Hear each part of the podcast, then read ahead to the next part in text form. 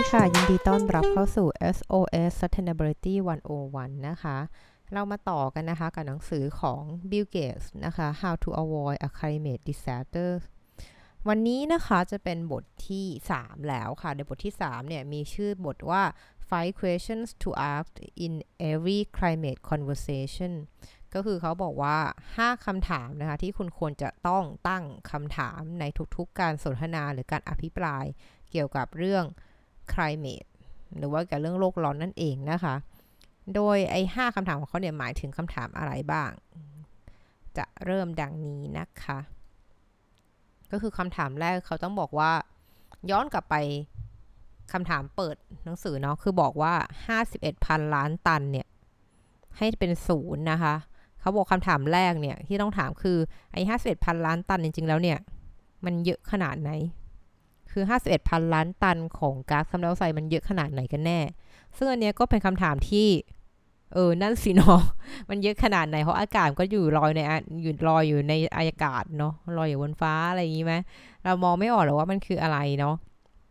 เขาเลยบอกว่างั้นคุณต้องหาตัวเทียบเนาะวิธีการเทียบคือเขาก็ลองบอกว่าให้เวลาที่มีคนแบบเหมือนเขาบอกว่าเขาเคยได้ยินเนาะที่มีกรณีศึกษาเขาบอกว่าเนี่ยในกลุ่มของพวกการบินนะคะ กลุ่มพวกเครื่องบินทั้งหลายแหล่อะไรอย่างเงี้ยเขาก็จะบอกว่าเนี่ย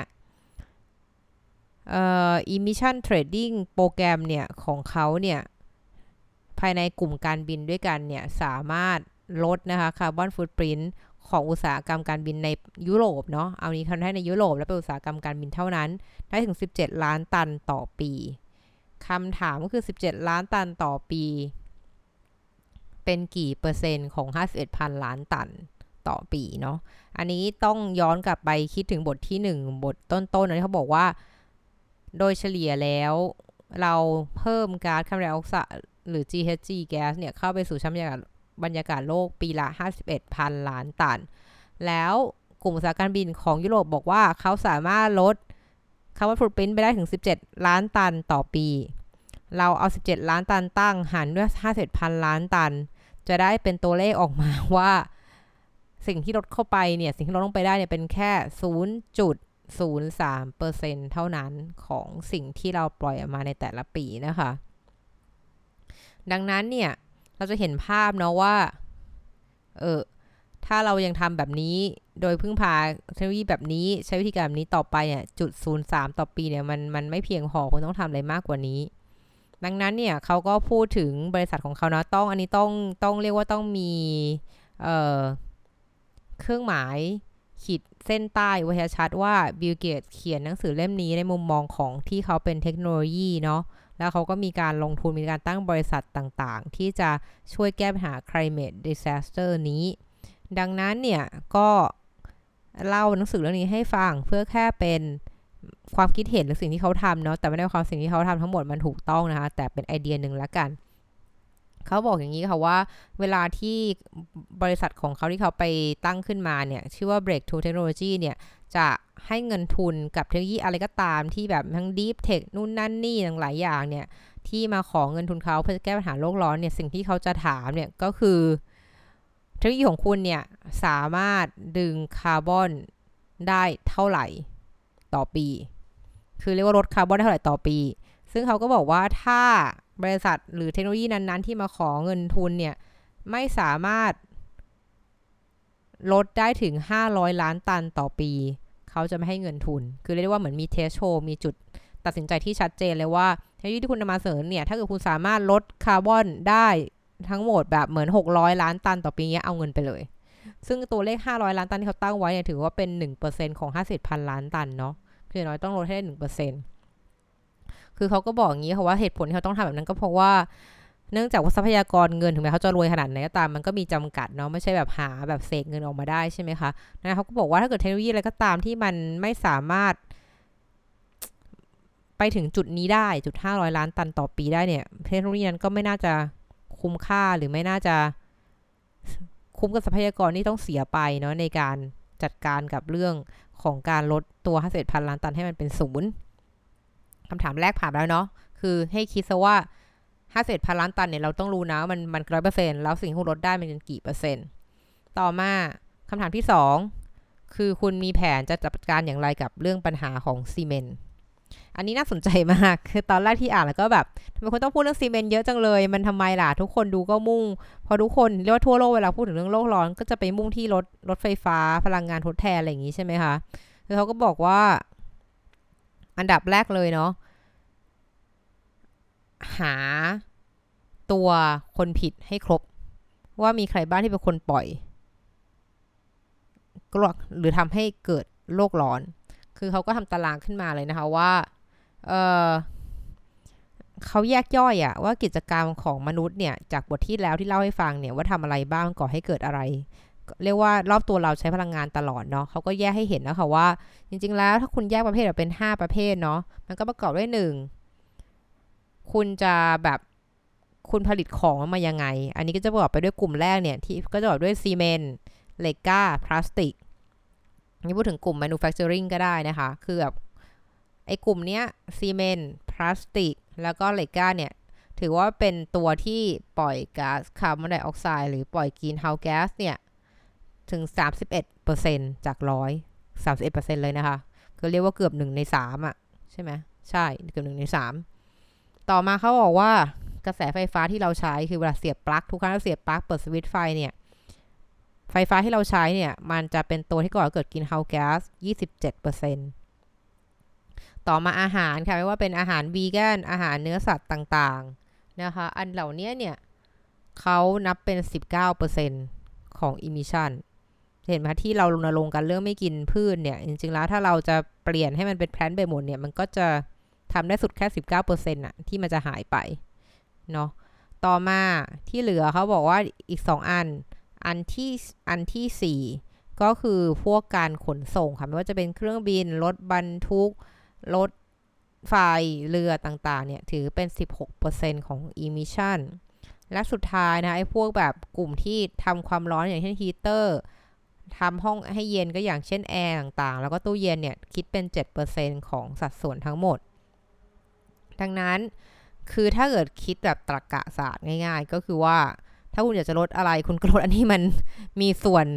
ที่เยอะที่สุดคือคุณต้องไปมุ่งที่การจัดการกับซีเมนเนาะเขาถึงถามว่าทุกครั้งที่คุณจะไปคุยเรื่อง climate เรื่องโลกร้อนเรื่องแก้ปัญหาเนี่ย คุณต้องถามว่าก่อนก่อนว่าคุณมีแผนจะจัดการกับเรื่องซีเมนต์ยังไง ให้มันลดการปล่อย GHG ให้ได้นะคะ ซึ่งทั้งหมดนี้ก็เรียกได้ว่าทุกอันเนี่ยเขาก็บอกเขาว่าไม่ใช่ไม่ใช่ว่า มุ่งแต่ซีเมนต์กับเหล็กกล้าพลาสติกอย่างเดียวไม่สนใจอันอื่น แต่คือเขาจะบอกว่าทุกอันต้องการการแก้ปัญหาต้องการ solution ต้องการเทคโนโลยีมาช่วย แต่ว่าสิ่งที่คุณควรต้องมุ่งให้มันชัดเจนก็คือกลุ่มของเป็นซีเมนต์คำถามที่ 3 เขาบอกว่าสิ่งที่เราพูดเราเราพูดถึงพลังงานปริมาณเท่าไหร่ คือเขาก็บอกค่ะว่าสิ่งที่เราต้องเรียนรู้คือว่า คนเราจะอยู่ได้ต้องมีพลังงาน คำถามคือ แต่ละคนเนี่ย หรือว่าอะไรต่างๆ ที่มันใช้ชีวิตประจำวันของเราเนี่ย แต่ละประเทศแต่ละชุมชนเนี่ยใช้พลังงานเท่าไหร่ เราต้องเรียนรู้ตัวเลขตรงนี้เนาะเพราะว่าอิมิชันมันมาจากการใช้พลังงานเนาะเขาก็บอกว่าจริงแล้วโลกใบนี้ของเราเนี่ย ต้องการพลังงาน 5,000 กิกะวัตต์5,000 นะคะ กิกะวัตต์จำแค่ตัวเลขและหน่วยเนาะกิกะวัตต์ แล้วเขาก็บอกงี้ต่อค่ะว่า ถ้าอย่างนั้น แล้วเอามองไปแค่ประเทศสหรัฐอเมริกาประเทศเดียวล่ะ ต้องการพลังงานเท่าไหร่เขาก็บอกว่าเขาต้องประเทศสหรัฐอเมริกาเนี่ย ถ้าจะให้เป็นแบบเนี้ยปกติเนี่ยต้องใช้พลังงาน 1,000 กิกะวัตต์เรียกว่า 1 ใน 5 ของพลังงานทั่วโลกอ่ามองย่อยลงไปอีก แล้วเมืองขนาดเล็กกลางๆ ขนาดเมืองขนาดกลางๆหนึ่งเมืองใช้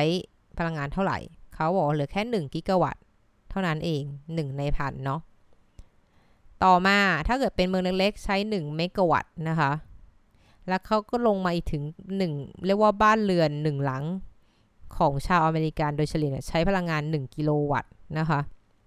นี่คือเรียกได้ว่าคือคุณต้องต้องต้องต้องต้องเข้าใจของกิจกรรม หรือการใช้พลังงานที่ต้องใช้ในการ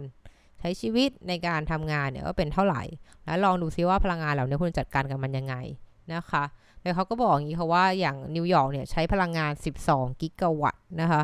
แล้วก็โตเกียวเนี่ยใช้พลังงาน 23 กิกะวัตต์ค่ะ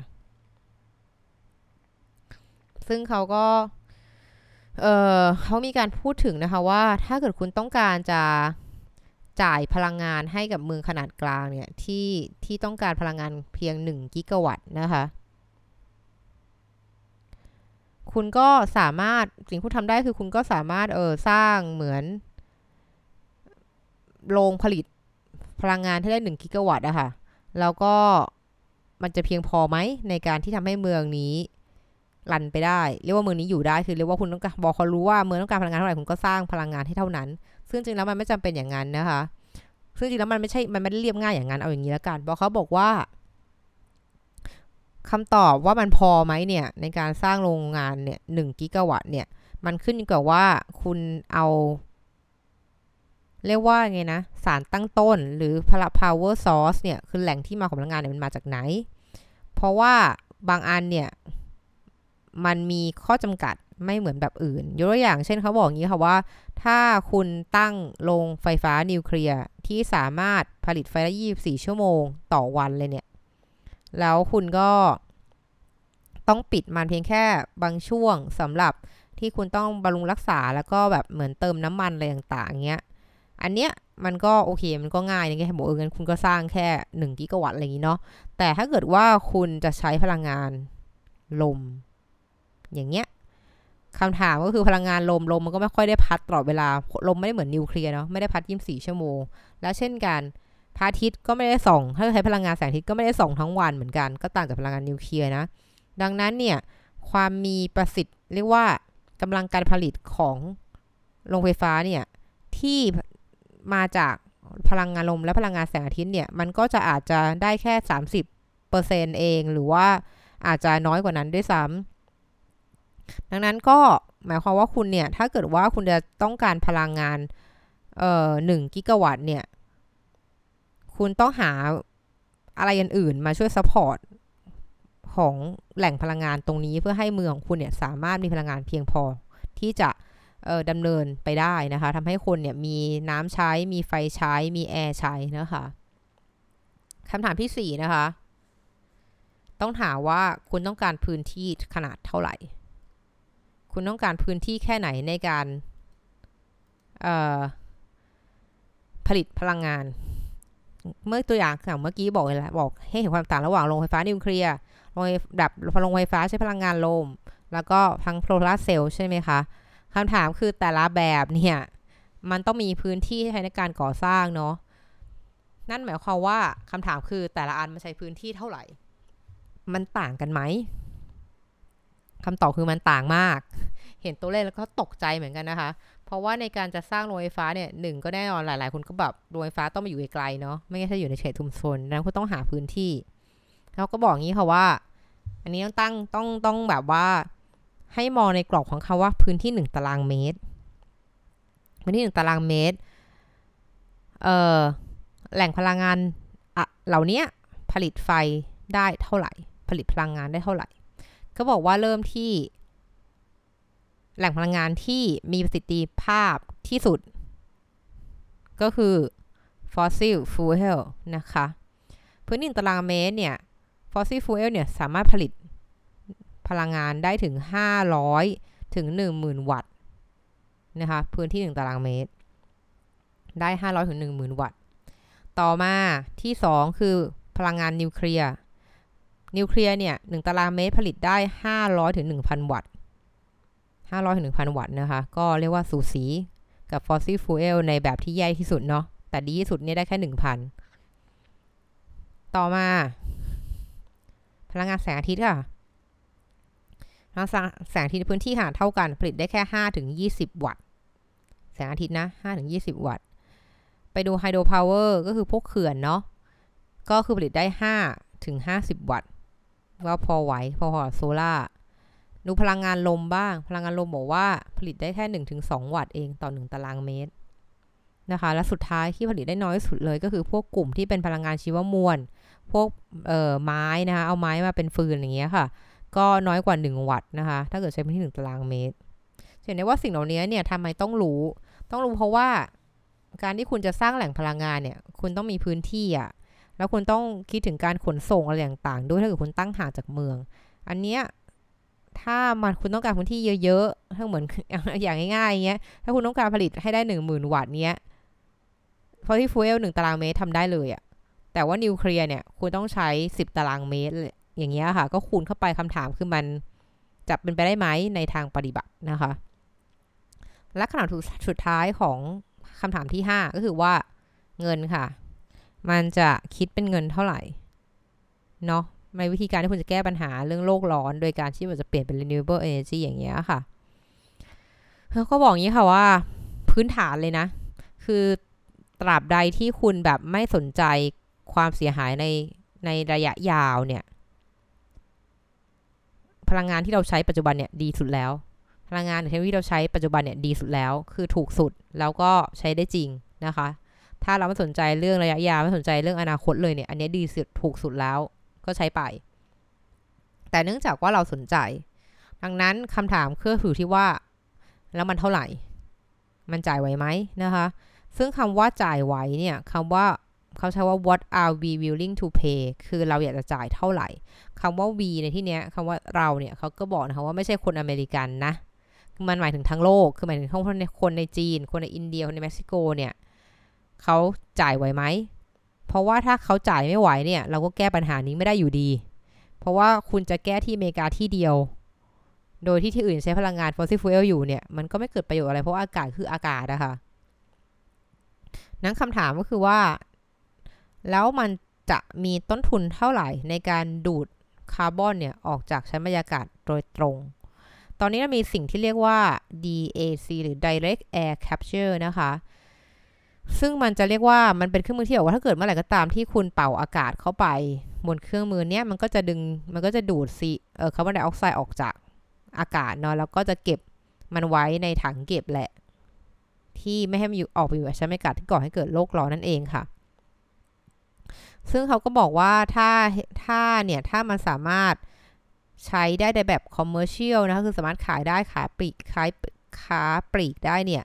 มันก็จะทำให้เราเนี่ยสามารถดึงคาร์บอนออกได้ จากชั้นบรรยากาศไม่ว่าเราอยู่ที่ไหน คือเราตั้งไว้ตรงไหนก็ได้อะไรอย่างเงี้ยคือแม้ว่าคุณจะอยู่อเมริกาอะไรเงี้ย คุณก็สามารถดูดคาร์บอนออกมาได้อะไรอย่างเงี้ยค่ะแม้ว่าคาร์บอนเหล่านั้นเนี่ยมันจะเกิดจากที่ประเทศเม็กซิโกก็ตามทีอะไรอย่างเงี้ยค่ะ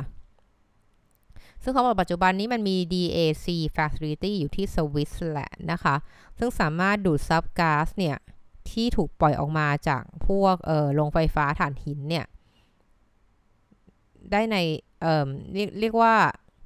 เอ่อยังไงดีเขาบอกว่ามันสามารถดูดซับก๊าซที่ถูกปล่อยออกมาจากโรงไฟฟ้าถ่านหินในเท็กซัสเมื่อ 10 ปีที่แล้วอะไรอย่างเงี้ยค่ะ แต่ว่าประเด็นคือว่ามันทำได้คำถามคือราคามันเท่าไหร่เขาบอกว่าต้นทุนในการดึงคาร์บอนออกจากชั้นบรรยากาศแบบเนี้ยมันใช้เงิน 100 เหรียญสหรัฐ ต่อ 1 ตันคำถามก็คือถ้าเกิดเรามีทั้งหมด 51 พันล้านตัน เราจะต้องใช้เงินถึง 5.1 ล้านล้านเหรียญต่อปี ซึ่ง 5.1 ล้านล้านเหรียญจริงแล้วถามว่าเยอะไหมเนาะอย่างที่บอกบิลเกตเนี่ยก็ต้องเทียบว่าเยอะไม่เยอะเทียบจากอะไรถูกไหมคะเขาบอกว่าไอ้5.1ล้านล้านเหรียญสหรัฐต่อปีเนี่ย มันก็ถือเป็นประมาณ 6%ของเศรษฐกิจโลกของเรานะคะ ซึ่งจริงแล้วเขาบอกมันถูกนะ อย่างน้อยมันบอกมันถูกกว่าสิ่งที่เราจ่ายไปในช่วงโควิดด้วยซ้ำอะค่ะ คือเขาบอกว่าเคสที่เขาเห็นก็คืออย่างอย่างเช่นช่วงที่เกิดโควิดอย่างเงี้ยค่ะ เราคือถ้าเกิดถ้าเกิดวิธีการแก้ปัญหาของเราคือการบอกว่าก็หยุดการหยุดเศรษฐกิจหยุดกิจกรรมทางเศรษฐกิจคือเหมือนล็อกดาวน์เมืองเงี้ยค่ะ คือล็อกดาวน์ทั้งหมดเนี่ยเขาบอกว่าในช่วงที่เราล็อกดาวน์โควิด -19 เนี่ย มันเรียกว่า มันมันมันมันมันคิดเป็นเงินนะคะถึง 2,600 ถึง 3,300 เหรียญต่อตันของของสหรัฐอเมริกานะ ถ้าเทียบเนาะคือเขาเทียบอย่างนี้ค่ะว่า ในช่วงที่ปิดเมือง ไอคาร์บอนไดออกไซด์ที่ลดลงได้จากการปิดเมืองในประเทศสหรัฐอเมริกาเนี่ย มันมีต้นทุนถึง 2,600 เหรียญต่อตัน เนาะเพราะว่าคุณหยุดทุกอย่างหยุดหยุดการจับจ่ายใช้สอยหยุดทุกอย่างเลย ให้ให้แบบเรียกว่าเป็นการลดอะ่ะคืออย่างของเครื่อง DAC มันคือการดูดเนาะคาร์บอนไดออกไซด์ออกมาหมายความว่าคุณจะทำอะไรก็ทำไปตามปกติ แต่เราก็มีเครื่องดูดมันออกมา แต่แบบที่ล็อกดาวน์โควิดเนี่ยคือคุณหยุดการเคลื่อนไหวทุกอย่าง ซึ่งการเคลื่อนไหวเนี่ยมันไม่ใช่แค่ ต้นทุนของเครื่องมืออะไรสักอย่าง แต่มันคือต้นทุนของการที่เศรษฐกิจไม่หมุนไป คนไม่จับจ่ายใช้สอยอะไรอย่างเงี้ยค่ะ มันก็คือจุดนั้น ขนส่งมันก็หยุดหมดอะไรอย่างเงี้ยในเรื่องของรถยนต์รถไฟรถสาธารณะต่างๆเนาะเขาบอกของอเมริกาเนี่ยสองมีต้นทุนถึง 2,600 ถึง 3,300 เหรียญ แต่ของยุโรปเนี่ยเขาบอกว่าถึง 4,000 เหรียญต่อตันเลยทีเดียวสูงกว่าเยอะเลยค่ะ ซึ่งเขาก็บอกว่าอันเนี้ยมันคือคือเป็นสิ่งที่บอกว่ามันมันใช้วิธีการหยุดเศรษฐกิจไม่ได้อะถ้าคุณไม่อยากจะต้องจ่ายแพงขนาดนั้น แล้วเขาก็จะบอกว่าเทคโนโลยี DAC ที่มีอยู่เนี่ย มันมันดึงได้เพราะคาร์บอนเนาะมันดึงมีเทน หรือว่าก๊าซอื่นๆในในกลุ่มของก๊าซเรือนกระจกไม่ได้เลยนะคะ ดังนั้นเนี่ยมันก็เป็นวิธีการที่ค่อนข้างแพงการแก้ปัญหานะคะ ซึ่งจริงแล้วเขาก็บอกว่าในหลาย ๆ กรณีเนี่ย มันง่ายกว่าที่คุณจะหยุดการปล่อยกินเฮาแก๊สตั้งแต่ต้น จนพอคนหยุดการปล่อยต้นแล้วคุณค่อยเอา DAC เนี่ยมาช่วยดูดซับมันจะดีกว่า อันนี้ก็เรียกว่าเขายังไม่ลงรายละเอียดในวิธีการแก้ปัญหาเนาะเขาแค่บอกว่าให้คุณตั้งคำถาม 5คำถามนะคะ ในบทนี้ ซึ่งถ้าเกิดให้สรุปนะคะก็คือว่า 5 ข้อ 6 ข้อเนี่ยที่เขาบอกมาก็คือว่า 1 คือทุกครั้งที่คุณคุยเรื่อง climate change กับใครก็ตามเนี่ยให้คุณแบบ convert เนาะเปลี่ยนตันของ emission ที่คุณลดได้เนี่ยให้เป็น percentage ให้เป็นสัดส่วนกับ 51พันล้านตัน ข้อที่ 2 ให้จำไว้ว่าคุณต้องการวิธีแก้ปัญหาสำหรับ 5 กิจกรรมหลักของมนุษย์ ที่ได้แก่ 1. การผลิตนะอย่างที่2คือเรื่องไฟฟ้า อย่างที่3คือเรื่องการเกษตรต่างๆ อาหารของเรา อันที่4คือเรื่องการขนส่งการเดินทางของมนุษย์เราและสุดท้ายคือการทำให้บ้านอุ่นบ้านเย็นนั่นเองอะค่ะคือ 5 อย่างที่คุณต้องหาวิธีแก้ปัญหาให้หมดนะคะ ให้คิดถึงพลังงานที่คุณต้องการใช้ คือถ้าเกิดคุณบอกว่าคุณอยากจะเปลี่ยนเป็นซีโร่เงี้ยให้เป็น renewable energy เงี้ย คุณต้องแทนที่โรงไฟฟ้าถ่านหินที่คุณมีอยู่ ที่ใช้ผลิตไฟให้กรุงนิวยอร์กเนี่ยด้วยอะไร ที่มันถึงผลิตไฟฟ้าได้เท่านั้นนะคะได้เท่าที่คุณต้องการ ก็คือเขาบอกกิโลวัตต์เนี่ยเท่ากับบ้านหนึ่งหลัง กิกะวัตต์เนี่ยเท่ากับเมืองขนาดกลางเรียกว่าแล้วก็เรียกว่าร้อยกว่ากิกะวัตต์ขึ้นไปเนี่ยมันคือเมืองที่ใหญ่หรือประเทศที่ร่ำรวยนั่นเองนะคะอันนี้คือเป็นหน่วยที่คุณต้องเออถามว่ามันต้องการพลังงานเท่าไหร่ ขนาดที่ 4 มันใช้พื้นที่เท่าไหร่คะ เพราะว่าพื้นที่เนี่ย มันก็เป็นสิ่งที่มีจำกัดเนาะนั่นนี้คือสิ่งคุณต้องถามนะคะ และสุดท้าย ให้คิดถึง Green Premium ก็คือเรียกว่าราคาที่คุณต้องจ่ายเพิ่มนะคะในการที่ใช้พลังงานอีกแบบหนึ่ง ว่ามันเท่าไหร่ และที่สำคัญคือมันต่ำพอที่จะทำให้ประเทศที่มีรายได้ปานกลางเนี่ย เขาจ่ายไหวไหม เพราะถ้าพวกเขาจ่ายไม่ไหวเนี่ยคุณก็จบกันอยู่ดีอะค่ะ ก็อันนี้คือเป็นบทที่ 3 นะคะ แล้วเดี๋ยวครั้งหน้าเรามาต่อกับบทที่ 4 ซึ่งเป็นบทที่ยาวมากเลยค่ะ เพราะเขาพูดถึงเรื่องของการ plug in พูดถึงการใช้ไฟฟ้าของพวกเรานั่นเองค่ะ สุดท้ายนี้นะคะ ก็จะขอทายอินนะคะ บอกให้ทุกท่านนะคะช่วยไปลงชื่อสนับสนุนร่างพระราชบัญญัติอากาศสะอาดด้วยเด้อค่ะ แต่ก่อนที่จะลงชื่อนะคะ ฝ้ายก็อยากจะให้ทุกท่านลองทำความเข้าใจกับมันก่อนด้วยว่าคุณเห็นด้วยไหม นะคะ ที่จะสนับสนุนตรงนี้ก็ไม่อยากจะให้แบบแค่เซ็นชื่อไปงั้นๆ โดยที่ไม่เข้าใจว่าพรบพูดถึงอะไรนะคะ และนี่คือทั้งหมดของ SOS Sustainability วันวันประจำวันนี้ ขอบคุณติดตามนะคะ แล้วเจอกันใหม่วันพรุ่งนี้ สวัสดีค่ะ